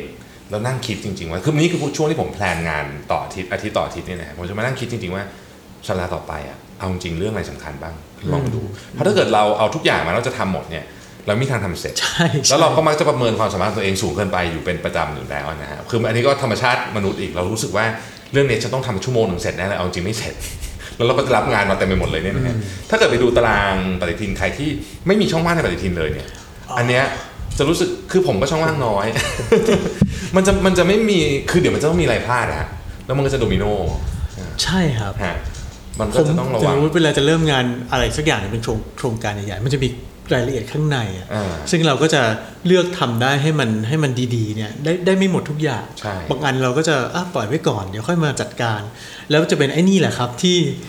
หวนกลับมาทำร้ายเราในตอนท้ายตลอดเวลาเลย เราก็ต้องเดี๋ยเราวขอขอคัดก่อนนะฮะคะทำไมมันจะหมดเวลาแล้ว ทีนี้พอเวลาที่มันมีอุปสรรคในการทำงานต่างๆ นานาเนี่ยบางทีครับ ทำไปเรื่อยๆ แล้ว เจอโน่นเจอนี่มันมันมีคำหนึ่งที่ที่คนมักจะพูดกันคือคำว่าเบิร์นเอาอะครับอืมอืมอืมอืมแทบเป็นบ้างไหมครับ ผมเนี่ยเป็นมาหลายรอบ เป็นจนจุดขึ้นมาใหม่ แล้วก็เบิร์นไปใหม่เอาไปใหม่อะไรเงี้ยจริงๆเออผมผมว่าหลายมีความรู้สึกจะเป็นหลายทีนะเวลาไปเช็คอาการเขาจะมีให้ให้ให้ทำว่าคุณเป็นเบิร์นเอาท์หรือเปล่าอะไรรู้สึกเฮ้ยเราก็คล้ายๆจะเป็น แต่ผมค้นพบว่า หลายครั้งนะครับมันเกิดจากเพราะว่าเราใช้ร่างกายเยอะเกินไปจริงๆนะคือมันตรงไปตรงมาแบบนั้นเลยคือเรานอนไม่พออเราพอนอนไม่พอปุ๊บเนี่ยเราก็จะเริ่มกินอาหารไม่ดี รู้สึกว่าแบบโอ้ยฉันง่วงฉันอยากจะกินอะไรแบบหวานๆทอดๆอะไรอย่างเงี้ยนะแล้วมันก็จะกลายเป็นวงจรแบบไม่ดีอะฮะบางทีเนี่ยผมผมพบว่าหลายครั้งในการ burnout แก้ปัญหาได้ด้วยการกับดูแลร่างกาย ร่างกายเราเฉยๆเลยเนี่ยปุ๊บก่อนแล้วมันจะเริ่มดีขึ้น ถ้ายังไม่ไหวอีกก็ดูแลสภาพจิตใจเพิ่มเติมหน่อยหนึ่งนะครับจริงๆหลายครั้งที่หลายครั้งที่จะ burnout เนี่ยผมพบว่าการไปทำอะไรประเภทแบบ ตัดออกจากโลกไปเลย เช่น ไปปฏิบัติธรรมอะไรเงี้ย work ช่วยได้ช่วยได้จริงๆแค่ 3 วันไม่ต้องเยอะหลายคนบอกโหไปไม่เจ็ดวันไม่ไหวหรอกอะไรเงี้ยก็โอเคจริงๆสามวันก็ก็พอแล้วนะครับ ไปวิ่งนี่ช่วยไหมครับ ไปวิ่งก็ช่วยแต่ว่าชั่วคราวกว่าเยอะ เพราะมันเป็นการแก้อาการที่ปลายเหตุนิดนึงอ่าอ่านะแต่ช่วยนะครับช่วยในวันนั้น แต่ถ้าเกิดเราไม่ไปแก้ที่ตรงผมผมพบว่าออกกำลังกายกับกินนี่ก็สำคัญนะแต่ว่าการนอนเนี่ยเป็นเรื่องที่สำคัญที่สุด แล้วก็ทำยากที่สุดเลยสำหรับคนยุคนี้อืมเพราะว่าเราอะมี ทั้งมือถือทั้งซีรีส์ทั้งอะไรก็ไม่รู้เต็มไปหมดไม่ได้นอนเลยไม่ได้นอนจริงๆการนอนเนี่ยถ้าเกิดว่าเรานอนพอเนะครับซึ่งผมเชื่อว่าผมยังไม่เคยเจอใครที่บอกว่าตัวเองนอนพอเลยนะฮะคนทำงานยุคเนี้ยนั่นน่ะสิครับน้อยมากเลยนั่นน่ะสิครับก็เลยกลายเป็นว่าเอ้ยจริงๆมันเป็นเรื่องที่เบสิกที่สุดเราจะถูกสอนมาตั้งแต่เด็กแต่ก็ไม่ค่อยมีใครทำได้เท่าไหร่คือชีวิตทุกวันนี้เนี่ยต้องรีบตื่นมาวิ่งตอนเช้าอ่าใช่ไหมครับอ่าววิ่งเสร็จแล้วไปทำงานทำงานระหว่างทำงานก็ต้อง เฮ้ยมีซีรีส์อะไรต้องแอบขโมยดูนิดหน่อย เดี๋ยวดูเดี๋ยวไม่ทันคนอื่นเขาอะไรเงี้ยอืมโอ้โหมันเยอะมากเลยอะครับ ต้องเขียนงานต้องทำโน่นทำนี่ ต้องไปดูหนังตอนเย็นอีกอะไรเงี้ยอืมแล้วกลายเป็นว่าเราเราไปสละเหมือนกับว่าเราเอาเหมือนเวลานอนนะครับกลายเป็นของที่ถูกเบียดเบียนเยอะที่สุดทุกวันทุกวันเลย ผมผมสังเกตตัวเองว่าเออเราเราชอบไปแลกอะไรกับเวลานอนช่วงนั้นอะเยอะมากครับตอนหลังๆนี่พยายามปรับเขาดีขึ้นนะฮะชีวิตดีขึ้นหลังจากนอนเยอะขึ้น ทีนี้นอกนอกจากเรื่องเบิร์นเอาท์แล้วอีกอันหนึ่งในในปัญหาในเรื่องการทำงานนะครับครับของผู้คนก็คือ เรื่องของสิ่งที่เขาเรียกว่ามันเป็นวิกฤตต่างอืมๆเช่นเมื่อก่อนมันจะมีอะไรนะ midlife crisis ฮะเดี๋ยวนี้มันมีแบบ mid career crisis หรือว่ามีอะไรล่ะ quarter life crisis อะไรต่าง ๆ เนี่ยคุณแทบมองมองยังไงครับว่า เดี๋ยวนี้ทำไมวิกฤตมันเยอะจังเลยอะไรอย่างเงี้ยเออสองปีที่แล้วนี่ผมเป็นเลยนะครับ midlife crisis จริงจังอยู่ประมาณสัก หลายเดือนเลยอะฮะแบบรู้สึกแบบเบื่อชีวิตมากอะไรเงี้ยฮะเราก็พยายามค้นหาสาเหตุนะฮะเออผมค้นพบว่าจริงๆอะมันก็มีมันมีหลายประเด็น ผมคิดว่าหนึ่งหนึ่งเลยก็คือว่ามันมันเกิดจากว่าความต้องการของสังคมยุคนี้กับเราอะมันเยอะสองก็คือเราเราก็ดันรับไอ้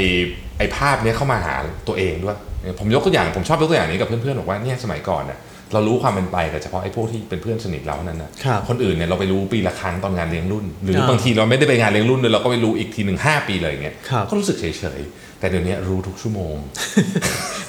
แล้วมนุษย์นะครับมันอดเปรียบเทียบไม่ได้อะมันอดเปรียบเทียบไม่ได้จริงบางทีเนี่ยเราเห็นจริงๆเราไม่บางของบางอย่างเราไม่เคยอยากได้เลยนะฮะจนกระทั่งเห็นเพื่อนเรามีกันเยอะๆหลายๆคนเราจะเริ่มอยากได้ขึ้นมา แล้วมันก็กลายเป็นว่าเราต้องมีให้ได้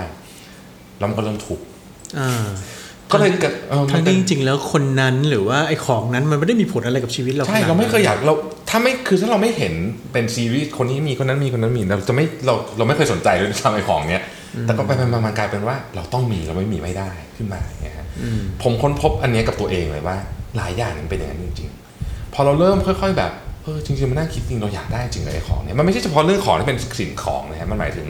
ตำแหน่งหน้าที่การงานอะไรต่างๆ ที่มันเป็นกรอบของเราทั้งหลายเนี่ย หรือเห็นเขามีความสุขอ่าโน่นนั่นนี่อะไรใช่ต่างๆนานาบางทีเนี่ย ผมว่าอันนี้มันคือบริบทอันหนึ่งของโซเชียลมีเดียที่ทดสอบความเป็นมนุษย์ทั้งทั้งโลกเลยนะว่า เราจะผ่านอันนี้ไปได้หรือเปล่ามันกลายเป็นว่าเราเนี่ยทำตามสิ่งที่คนอื่นเขาบอกว่าเอออันนี้มันดี คือเขาไม่ได้บอกเราตรงๆนะครับแต่เราไปคิดเองว่านี่คือ สิ่งที่ดี แล้วเราก็อยากจะมีบ้าง แต่เราไม่เคยถามตัวเองเลยว่าจะเอาไปทำไมเราถามง่ายๆไงว่าจะเอามันไปทำไมอย่างเงี้ยผมชอบแบ่งอันนี้ผมวันก่อนผมฟังนิวกลมพูดถึงนี่ผมชอบมาก มันมีความสุขสองประเภทนะครับที่เป็นแบบความสุขที่ที่ภาษาฝรั่งเรียกว่า pleasure นะก็คือครับพวกแบบกินไอติมอะไรอย่างเงี้ยกับอ่าอีกอันหนึงที่เป็นความพึงพอใจอะฮะความพึงพอใจมันจะมาจากไงฮะการเขียนหนังสือการอ่านหนังสือการทำงานหนักแล้วได้ผลงานที่ดีอย่างเงี้ย ผมรู้สึกว่าเราอะไปโฟกัสพลังงานกับไอความสุขประเภท pleasure เนี่ยเยอะมาก ยุคเนี้ยนะมันอาจจะเป็นเพราะว่าเราเห็นนะฮะแล้วมันเร็วด้วยเออมันอะความเมคานิกหนึ่งคือมันเร็วมาก มันซื้อปุ๊บได้เลยอะอย่างเงี้ยเรามีความสุขเลยแต่ของพวกเนี้ยผมผมเอาของใหญ่สุดๆเลยนะฮะอย่างรถอย่างเงี้ยคนที่ฮะชอบรถมากๆเนี่ยฮะซื้อรถมาลองไปถามทุกคนนะฮะความสุขเนี่ยวันแรกเนี่ยมีความสุขที่สุดมันก็น้อยลงไปเรื่อยๆสักพักต้องซื้ออีกคันหนึ่งอะไรแบบเนี้ยของทุกอย่างเป็นอย่างนี้หมดเลยเบื่อแล้วขายใช่ขายซื้อแล้วก็ใหม่ซื้อใหม่ ผมว่าอันเนี้ยมันมันมันมันเราต้องกลับมานั่งถามตัวเองจริง ๆ ว่า ว่าเราอยากได้อะไรจริงแล้วแล้วแล้วพ้นเดี๋ยวผ่านขอคัดแป๊บนึงนะคะแล้วตอนนั้นผ่าน midlife crisis ไปได้ยังไงอะครับๆจริงๆ ต้องบอกว่าได้รับการความช่วยเหลือจากครอบครัวเยอะมากครับตอนนั้นก็ก็ไปคือมันอาการมันออกผมว่าชัดเจนแล้วก็คนที่บ้านเขาค่อนข้างให้ให้กำลังใจ support เยอะอะไรเงี้ยครับ ลูกด้วยอะไรเงี้ย แล้วอีกอันหนึ่งที่ที่ที่ตอนนั้นที่ผ่าน midlife crisis จริงๆนี่ต้องบอกว่าเรื่องวิ่งก็เกี่ยวอ๋อตอนนั้นเป็นช่วงที่ผมกลับมาวิ่งจริงจังมากๆนะแล้วก็เออรู้สึกว่าเออมันช่วยจริงส่วนใหญ่คนที่เป็น midlife crisis มันจะเหมือนแบบชีวิตนี้ไม่รู้จะทำอะไรต่อแล้วๆอ่าใช่ใช่ใช่ไม่รู้จะทำไปทำไมเอออ่าแล้วก็เพลินตอนนั้นก็ไปเจอ purpose ใหม่คือการวิ่งอ๋อออ่า มันก็เลยกลับมา แล้วก็เออเราก็เลยเห็นว่าเออเรื่องงานมันก็มันก็โอเคนะก็ไม่ได้แย่เลยกลับมาแบบเหมือนกับ refocus ก่อนนั้นไม่ได้ไม่ได้วิ่งจริงจัง ไม่ได้วิ่งจริงจังครับไม่ได้วิ่งจริงจังเลย จนกระทั่งเมื่อปีกว่าๆที่แล้ว 16 เดือนที่แล้วครับฮะเริ่มเริ่มเริ่มจริงจังยังไงครับ เริ่มวิ่งได้ยังไงครับ ตอนนั้นตอนนั้นช่วงนั้นวงจรชีวิตแย่มากทำงานเครียดเครียดไปกินเบียร์ กินเบียร์เสร็จตื่นตื่นมาวันรุ่งขึ้น hang hang เสร็จกินของหวานหวานๆวนอยู่อย่างเงี้ยอยู่แล้วมันก็ยิ่งแย่ลงเรื่อยๆนะครับคือมันเหมือนแบบอ้วนไหมครับตอนนั้นอ้วนมากอ้วนกว่านี้ประมาณ10กว่าโลอะฮะครับแล้วก็อยู่มาวันหนึ่งก็เนี่ยแหละฮะไอ้เอ๋นิ้วกลมก็ส่งต้นฉบับ Homo Finisher มาให้อ่านอ่าตอนนั้นมันยังไม่ได้เป็นหนังสือเลยนะครับครับเป็น PDF เพราะเขาให้ผมเขียนคำนิยมให้ผมก็อ้าวอ่านอ่านอ่านตอนนั้นไม่ตอนนั้นยังรู้สึกว่าไอ้พวกที่ตื่นไปวิ่งตีสามตีสี่มันบ้า มันเป็นมันบ้าอะไรมันบ้าทำไมไม่นอนอย่างนี้ไหมครับแต่เขาอ่านอ่านแล้วก็แบบโอ้เฮ้ยเจ๋งอะ ก็เลยตัดสินใจไปวิ่งจำได้วันแรกวิ่งได้สามโลนี่เกือบตายอะอ่า เกือบเกือบตายจริงๆเลยนะรู้สึกว่าแบบคือหอบแบบเหมือนเหนื่อยมากเลยแต่ก็เออบางบอกตัวเองว่าจะฝืนไปวิ่งทุกวัน ช่วงนั้นก็เลยเนื่องจากมันต้องตื่นเช้าใช่ไหมครับเพราะไม่มีเวลาตอนเย็นก็เลยวิ่งอะวิ่งให้วันละสามสี่โลอะไรอย่างเงี้ยคครัรับบสักพักใหญ่เลยจนในที่สุดอะวิ่งในที่สุดมันก็ค่อยๆบิวมันจนกระทั่งไปวิ่งจบมาราธอนจนได้หลังจากนั้นชีวิตเปลี่ยน เรามองตัวเองเปลี่ยนไปนะรู้สึกว่า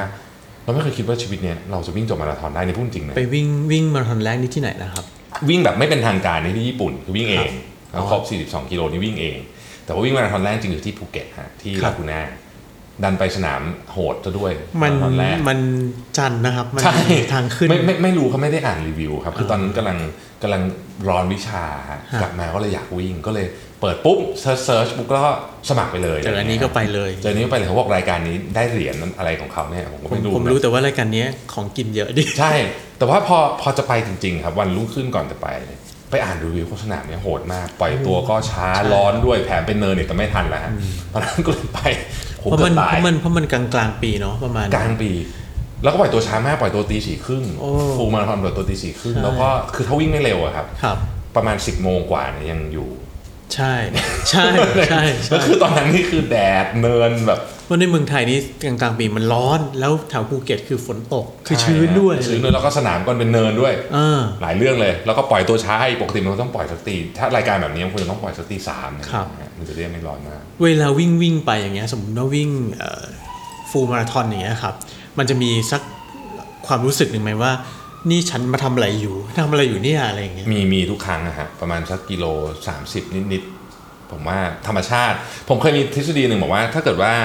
มีคนเอาวินมอเตอร์ไซค์ไปตั้งที่กิโล35จะมีคนจะมีคนไม่จบเยอะมาก แต่ไอ้ที่มันจบมาเพราะว่ามันไม่รู้จะทำไงครับตอนนั้นนะคือมันจะคือมันไปไหนก็ไม่ได้ มันจะขึ้นรถก็ไม่มีรถให้ขึ้นอะไร คือวิธีเดียวคือต้องไปขึ้นรถพยาบาลอะอ่าซึ่งเราก็ไม่อยากทำใช่ไหมอ่าแต่ว่าแบบ ขึ้นรถแบบกลับบ้านหรือหนีออกไปข้างทางแล้วเป็นโรงแรมเลยมันไม่มีไงฮะก็เลยก็ต้องมันก็คือมันก็เลยวิ่งจบอะถ้าเกิดมีวินมอเตอร์ไซค์อยู่นะ ผมว่าคนวิ่งไม่จบอีกประมาณครึ่งหนึ่งอะ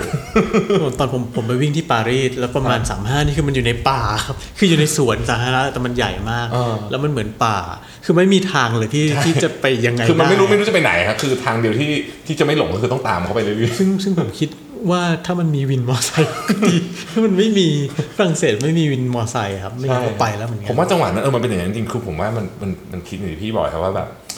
มาทำอะไรที่เนี่ยนอนก็ไม่ได้นอนตังค์ก็เสียถ้วยก็ไม่มีทางได้อยู่แล้วอะไรอย่างเงี้ยแล้วมาทำอะไรหนูเหนื่อยทรมานตัวเอง แต่พอวิ่งจบแล้วมีความสุขมากเลยนะครับรู้สึกมันมีความเปลี่ยนแปลง ยังไงบ้างกับการวิ่งคือ ข้างนอกนี่ก็ก็ถูกละก็คงมีละเช่นกล้ามเนื้อหรือว่ารูปร่างอะไรก็ว่าไป แต่ว่าข้างในมันมีความเปลี่ยนแปลงยังไงบ้างไหมครับผมเนี่ยเป็นคนที่ตั้งแต่เด็กอะครับ จริงๆมีปมมันหนึ่งแต่ตัวเองไม่รู้เพิ่งมารู้ตอนวิ่งจบเนี่ยคือเป็นตัวแถมตลอดเวลาเขาเล่นกีฬาฟุตบอลอ่าตะกร้ออะไรอย่างเงี้ยนะฮะสมัยก่อนมันจะต้องมีแบบทีมเลือกเลือกเลือกทีมใช่ไหมสมัยก่อนครับผมเนี่ยไม่เคยได้ลงเล่นเลย เป็นตัวสำรองตัวแถมตลอด แล้วมันเหมือนเป็นปมมาตลอดแต่เราไม่รู้ จนกระทั่งมาวิ่งวันที่วิ่งมาราธอนจบอะบอกว่านี่เฮ้ยนี่มันปลดแบบเหมือนย้อนภาพมันย้อนกลับไปแล้วค่อยๆปลดปลดปลดปลดล็อกความรู้สึกที่ว่าเราทำของพวกนี้ไม่เก่งอะหายไปหมดเลยอืมเรื่องของการเล่นกีฬาอะไรใช่เพราะเรารู้สึกว่าเฮ้ยเราได้ทำในสิ่งที่แบบ คนจำนวนมากคือมีคนนิดเดียวที่วิ่งได้จบเลยวิ่งมาราธอนจบอะไรเงี้ยบนโลกใบเนี้ยเราก็รู้สึกว่าเฮ้ยเราทำได้เนอะในที่สุดก็ทำได้อะไรเงี้ยฮะซึ่งเป็นการปลดล็อกครั้งใหญ่มากของผมเลยนะอืมไอ้อย่างอย่างสมมติเอ่อ ญี่ปุ่นนี่ก็วิ่งเองก็อาจจะไม่ไม่ไม่เท่าไหร่ แต่พออย่างที่ลากูน่านี่ พอวิ่งเสร็จแล้วเนี่ยมันยังไงครับ ตอนที่เข้าเส้นชัยเนี่ยดีใจมากแม้เวลาจะห่วยแตกมากก็ตามเนี่ยนะแต่ว่ารู้สึกว่าแบบเฮ้ยเราทำได้แล้วอะเราผ่านทั้งเนินทั้งแดดร้อนแล้วเราไม่ขึ้นรถพยาบาลเนี่ยตอนนั้นมีความคิดหลายรอบมากว่าจะขึ้นนะฮะแล้วก็ผมจำได้ว่าผมอะจริงๆ ต้องเรียกว่าเดินอะเพราะตอนหลังมันวิ่งไม่ไหวแบบเนี่ยกับพี่คนหนึ่งมาตลอดทางรู้สึกว่าคุยคือเรามีอารมณ์เดียวกันอะเขาเขามาวิ่งครั้งแรกผมก็วิ่งครั้งแรกเหมือนกันก็เดินคุยกันมา แล้วก็ เราก็ได้รู้สึกว่าเฮ้ยมันเป็นคือถ้าเราทำสำเร็จเนี่ยอีกสามกิโลเข้าเส้นชัยเนี่ยมันจะเป็นมันจะเป็นงานชิ้นใหญ่ที่สุดชิ้นหนึ่งในชีวิตเราเลยนะอ่ามันก็เป็นอย่างนั้นจริงๆอ่าทุกวันนี้ก็ยังจำภาพตอนรับเหรียญได้ว่าแบบมันอื้อหือแบบซาบซึ้งใจขนาดไหน แล้วหลังจากนั้นเดี๋ยวมีมีไปวิ่งที่ไหนอีกครับ ก่อนโอ้หลังก่อนจากนั้นก็ไปอีกหลายที่นะฮะฮะก็ไปวิ่งที่ขุนด่าน ไปวิ่งที่โอซาก้าได้อ่าจับสลากได้ครับนะฮะแล้วก็ไปวิ่งที่เกียวโตแล้วมีที่ไหนก็ไม่รู้อีกสองสามที่ อะแต่เดี๋ยวเดี๋ยวจะไปเบอร์ลินหรือจะไปเบอร์ลินใช่ครับก็ตอนนี้พยายามไม่วิ่งเยอะแล้วเพราะว่าปีที่สองครั้งผมว่ากำลังดีจะได้มีเวลาซ้อมหน่อยครับฮะก็ไม่ไม่ไม่วิ่ง half อะไรอย่างนี้แล้ววิ่งวิ่งวิ่งครับวิ่งฮาฟวิ่งฮาฟคือรู้สึกว่าวิ่งฮาฟก็เหมือนเป็นการซ้อมไปในตัวด้วยครับล่าสุดวิ่ง half สนามล่าสุดคือวิ่งที่หัวหินอ๋ออืมก็คือวิ่งเหมือนกับซ้อมใช่ไหมครับใช่ครับวิ่งวิ่งฮาฟนี่จะจะเป็นคนละฟีลกับวิ่งมาราธอนเลยดิเพราะวิ่งฮาฟนี่เหมือนแบบใส่เต็มได้เพราะว่าเรารู้ว่ายังไงเราวิ่งจบแน่ครับโดยที่แบบยังมีแรงอยู่อะไรเงี้ยเพราะฉะนั้นก็จะแบบเต็มตั้งแต่กิโลแรกอะเนอะ แต่ว่าวิ่งมาราธอนจะวิ่งสสปีดแบบนี้ก็คงไม่ไหวทีนี้เอาละพูดถึงเรื่องการวิ่งการออกกำลังกายเนี่ยย้อนกลับมาหาเรื่องการทำงานอีกว่าครับมันมีผลยังไงบ้าง หรือเอาอะไรมาใช้เป็นบทเรียนที่เอามาใช้กับเรื่องของของการทำงานหรือการใช้ชีวิตได้บ้างอะครับ ผมว่าการวิ่งมาราธอนนะครับมันที่พี่มีคนบอกว่ามันเปลี่ยนชีวิตมันเปลี่ยนจริงเพราะว่าตลอดเส้นทางการวิ่งอะเราจะเจออะไรคล้ายๆการทำงานเนี่ยคือตอนแรกเราจะมั่นใจอ่า10กิโลแรกเนี่ยสบายชิวๆไม่มีอะไรถูกไหมฮะ พอเริ่มเข้ากิโลสัก 15เนี่ยเหนื่อยนิดๆแต่ก็ยังไหวอยู่ พอเริ่มเข้ากิโล21เนี่ยผ่านกิโล21ผ่านจุดฮาล์ฟมาราธอนว่าเหลืออีกครึ่งหนึงอ่ายังเหลืออีกครึ่งหนึงเหนื่อยตั้งครึ่งทางเลยเหรอชักเริ่มไม่ค่อยไหวแล้วตอนนี้นะฮะแต่ประมาณสักกิโลสามสิบกว่าเนี่ยมันจะเป็นช่วงที่เราอยากเลิกที่สุดเลยอะอยากเลิกจริง ๆ แล้วผมเคยเลิกทีหนึ่งด้วยนะ ตอนผมไปวิ่งที่งานที่สิงคโปร์อะ มันไม่ไหวจริงๆอะเลิกแล้วสิเสีงยคดายโปร์มามักนประมาณธันวาป่ะครับใช่ครับท่านว่าคือครั้งนั้นเนี่ยมันร้อนแล้วมันหลายเรื่องอะจริง ๆ ก็ซ้อมไม่ดีด้วยฮะแล้วตัดสินใจเลิกไป แล้วเราจำความรู้สึกได้เลยมันรู้สึกแย่มากแต่มันเป็นช่วงที่ทุกครั้งที่วิ่งจะจะอยากเลิกหมดเลยสามสิบกว่าเนี่ยฮะแต่ผ่านไปนิดนึงรู้สึกว่าเฮ้ยขอหน่อย ตอนเนี้ยผมว่าหกเจ็ดกิโลสุดท้ายเนี่ยไม่ได้ใช้ขาวิ่งนะตอนนั้นนี่ หัวใจมาไปกว่าขาเยอะคือขามันไม่มีแรงแล้วแต่เราบอกตัวเองว่าเราจะไปต่อให้ได้ผมว่างานก็เป็นแบบนี้ครับเหมือนกันงานมันที่ยากๆอะนะฮะไอ้งานยากๆมันก็มีลักษณะแบบนี้เลยตอนแรกมั่นใจสักพักเริ่มใจฟอสักพักเฮ้ยไม่เอาแล้วเว้ยอะไรเงี้ย แต่เฮ้ยถ้าสู้สู้อีกหน่อยมันก็จะได้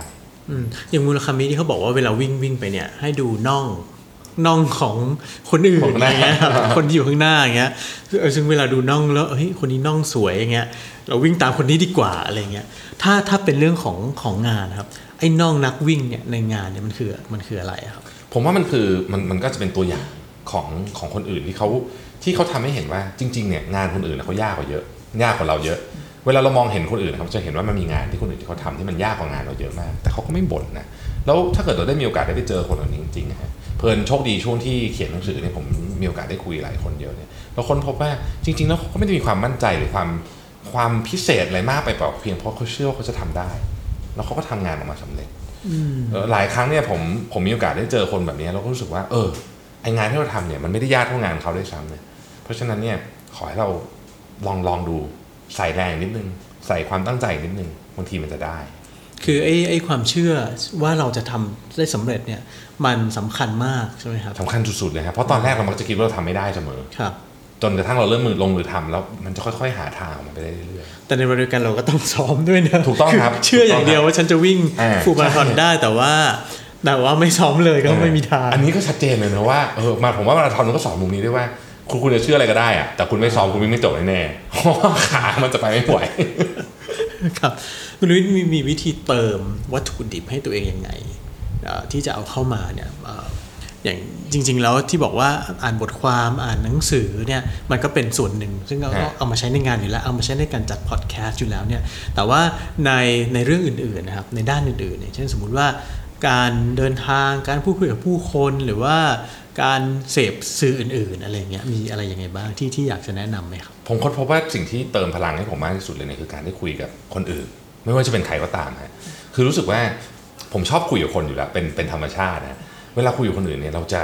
เราเราเราเรายิ่งโตขึ้นเนี่ยเราจะเริ่มเราจะเริ่มเข้าใจว่าคุยแบบไหนได้ผลที่สุดก็คือทำหัวโล่งๆคือไม่ต้องไป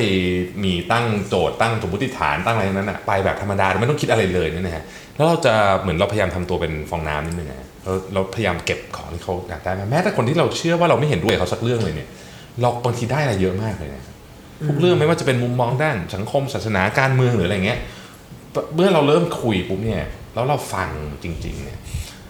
ภาษาผมเพิ่งรู้ว่าภาษาอังกฤษเขามีคำนิยามที่เขาเรียกว่า active listening อะ active listening ใช่ listening ใช่ครับก็คือการฟังแบบ active อะครับคือไม่ได้ฟังเฉยๆ แต่ฟังแบบตั้งใจจะจะจะรับสารนั้นจริง ๆ เออมันได้มันได้วัตถุดิบเยอะมากเลยในชีวิต เราเราทำไงครับ คือมีคนหนึ่งซึ่งพูดอะไรทุกอย่างเนี่ยเราไม่เห็นด้วยเขาเลยเนี่ย แต่เรานั่งฟังเขาอยู่เป็นชั่วโมงได้อย่างเงี้ยมันมันต้องทำยังไงครับ คือต้องต้องอย่างนี้ครับคือเราต้องต้องบอกตัวเองเสมอว่าเก็บ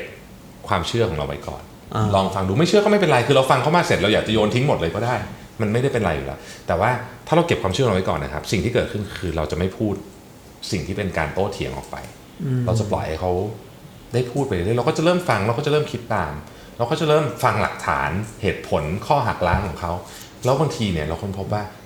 ชุดเหตุผลเขามันดีกว่าของเราแฮะ เราก็จะค่อยๆเปลี่ยนความคิดของเราไป ในกรณีที่เราอยากจะเชื่อในในเราอยากเรารู้สึกว่าชุดความคิดเขาดีกว่า แต่ถ้าเกิดเรารู้สึกมันไม่ดีกว่าก็ไม่เป็นไรฮะมันก็เป็นประสบการณ์ในการฟังเรื่องมาเท่านั้นเองสมมุติเรารู้สึกว่ามันไม่ดีกว่า แต่จริง ๆ แล้วมันดีกว่า แล้วเราตอนเพียงแต่ตอนนี้เราอาจจะยังไม่รู้อะไรเงี้ยครับหรือเราอาจจะยังประสบการณ์ใหม่มากพอหรืออะไรก็แล้วแต่อย่างเงี้ยอย่างเงี้ยเราเราเราต้องทำยังไงคือ เราควรจะเก็บมันไว้ ทิ้งเอาไว้ข้างในโดยที่อาจจะไม่ได้ยังไม่ได้สนใจมันแล้ววันหนึ่งมันอาจจะพุดขึ้นมาอะไรอย่างนี้ด้วยไหมครับ หรือว่ายังไง ผมคิดว่าควรจะเป็นอย่างนั้นนะฮะแต่ผมเล่าประสบการณ์จริงให้ฟังเลยนะครับ คือ ทุกครั้งที่ฟังเรื่อง feedback ของตัวเองอะที่แบบโดยเฉพาะ feedback จากคนที่อยู่ในเลเวลใกล้เคียงกับเรา ที่ไม่ใช่ลูกน้องพวกนั้นแต่เป็นเพื่อนร่วมงานเนี่ยนะก็คือทีมผู้บริหารเหมือนกันอย่างเงี้ยนะเอิ่มทุกครั้งที่ฟังอะครับผมจะโมโหทุกทีนะไม่ว่าผมจะแสดงสีหน้าไว้หรือเปล่าก็ตาม เพราะว่ามันเป็นการแอ t แทกที่ ตัวเราโดยตรง เวลาเขาบอกว่าเราไม่ดียังไงเนี่ยนะฮะแต่ว่าผ่านไปหนึ่งวันนะครับ ทุกครั้งเนี่ยจะขอบคุณเขาตลอดเลย ทุกครั้งรู้สึกว่า เออเราทำอย่างนั้นจริงๆอะแต่คือตอนนั้นน่ะเรายังไม่พร้อมที่จะฟังเท่านั้นอ่าแต่พอผ่านไปหนึ่งวันปุ๊บเนี่ยเหมือนทุกอย่างมันสงบลงอีโก้อีโก้มันลดลงไปแล้วไอ้ตัวนั้นมันก็เริ่มเบาบางลง เราก็จะเริ่มแบบเออจริงๆด้วยสิ่งที่เราทำที่เขาเตือนน่ะมันเป็นสิ่งที่ถูกต้อง ผมเป็นแบบเนี้ยทุกเดือนเลยนะฮะก็เลยก็เลยเออเรารู้สึกว่าเราเริ่มชินกับ process นี้มันเป็น process ผมว่า ก็คือเราฟังมาปุ๊บ เราจะรู้สึกว่าโมโหครับไม่เป็นไรทิ้งไว้ก่อนใจเย็นต่อต่อต้านก่อนละเอาไว้ก่อนอ่า ผ่านไปสักสองสามวัน ยังโมโหอยู่ไหมถ้ายังโมโหอยู่อาจจะโอเคแหละอาจจะยังไม่ใช่จริงๆก็ได้แต่ส่วนใหญ่อะครับถ้ามันเป็นเรื่องที่ดีๆนะหมายถึงว่าเรื่องที่ดีกับเรา ถึงแม้ว่ามันจะตอนที่เราฟังมันจะโมโหเนี่ยนะฮะครับ ในที่สุดเราจะรับมันเองอะเราจะรู้สึกว่าโอเค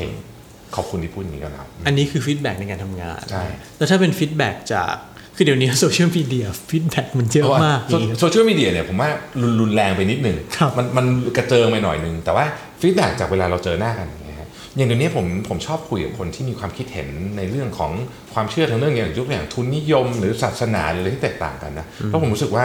ถ้าเราตั้งใจฟังจริงเนี่ยบางทีเนี่ย เราเข้าใจแล้วนะว่าทำไมคนอื่นคิดอย่างนั้นเราไม่ต้องเชื่อก็ได้นะครับ คือบางทีเสร็จแล้วเราอาจจะไม่คือจบไปทั้งคนไม่ได้เชื่อทั้งสองคนแต่ว่า เราจะเริ่มเข้าใจอีกฝั่งหนึ่งมากขึ้นอ๋อเฮ้ย process ทางความคิดของเขาคืออะไร อย่างทุกครั้งที่มีความขัดแย้งเกิดขึ้นไม่ว่าจะเป็นที่เมืองไทยที่ไหนก็ตามเนี่ยผมว่าสิ่งหนึ่งถ้าเกิดว่ามันถ้าเราเปิดเปิดสมอง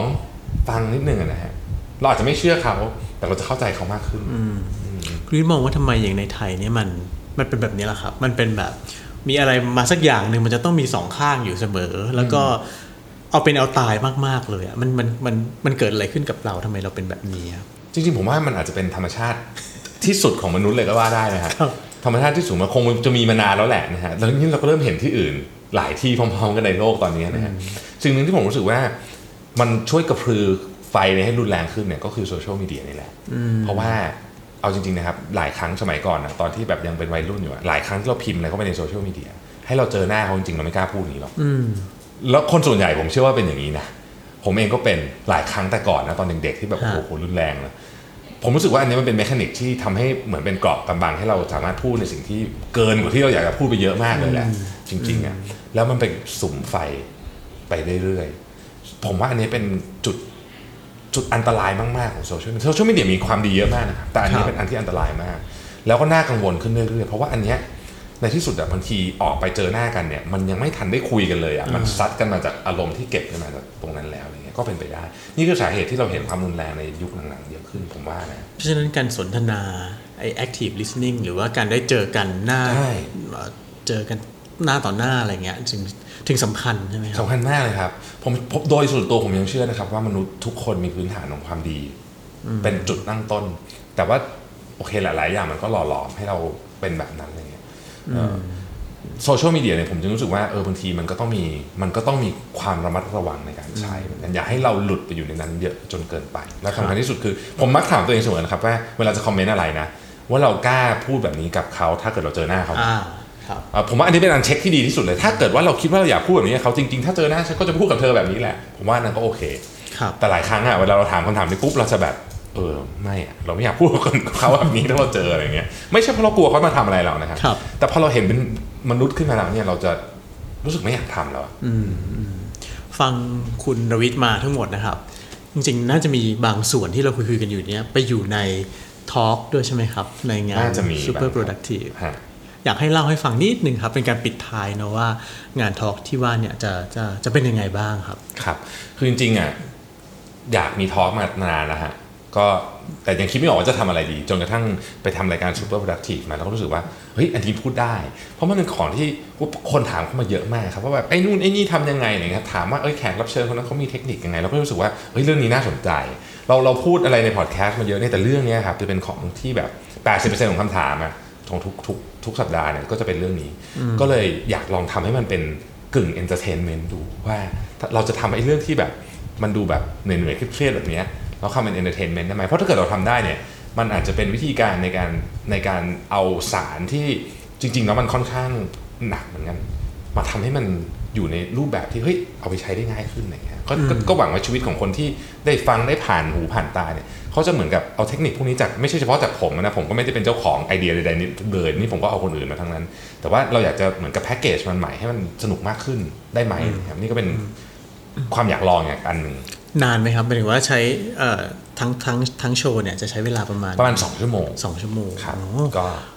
หนักนะครับหนักหนักหนักหนักครับหนักไม่ธรรมดานะครับสองชั่วโมก็งเนี่ยก็ต้องก็คิดกันตอนแรกก็ตอนแรกก็คิดเสร็จแล้วก็แบบเอ๊ะนี่คิดถูกเปล่าวะอะไรอย่างเงี้ยแต่เป็นคนรู้สึกว่าเฮ้ยเดี๋ยวก็ถ้าเกิดว่าเราตั้งใจจะทำเนี่ยเดี๋ยวมันจะต้องมันต้องทำได้แหละอืมมันก็คงต้องหาทางเกิดขึ้นสักให้ได้ครับครับ ก็เป็นกำลังใจให้ขอบคุณมากนะครับ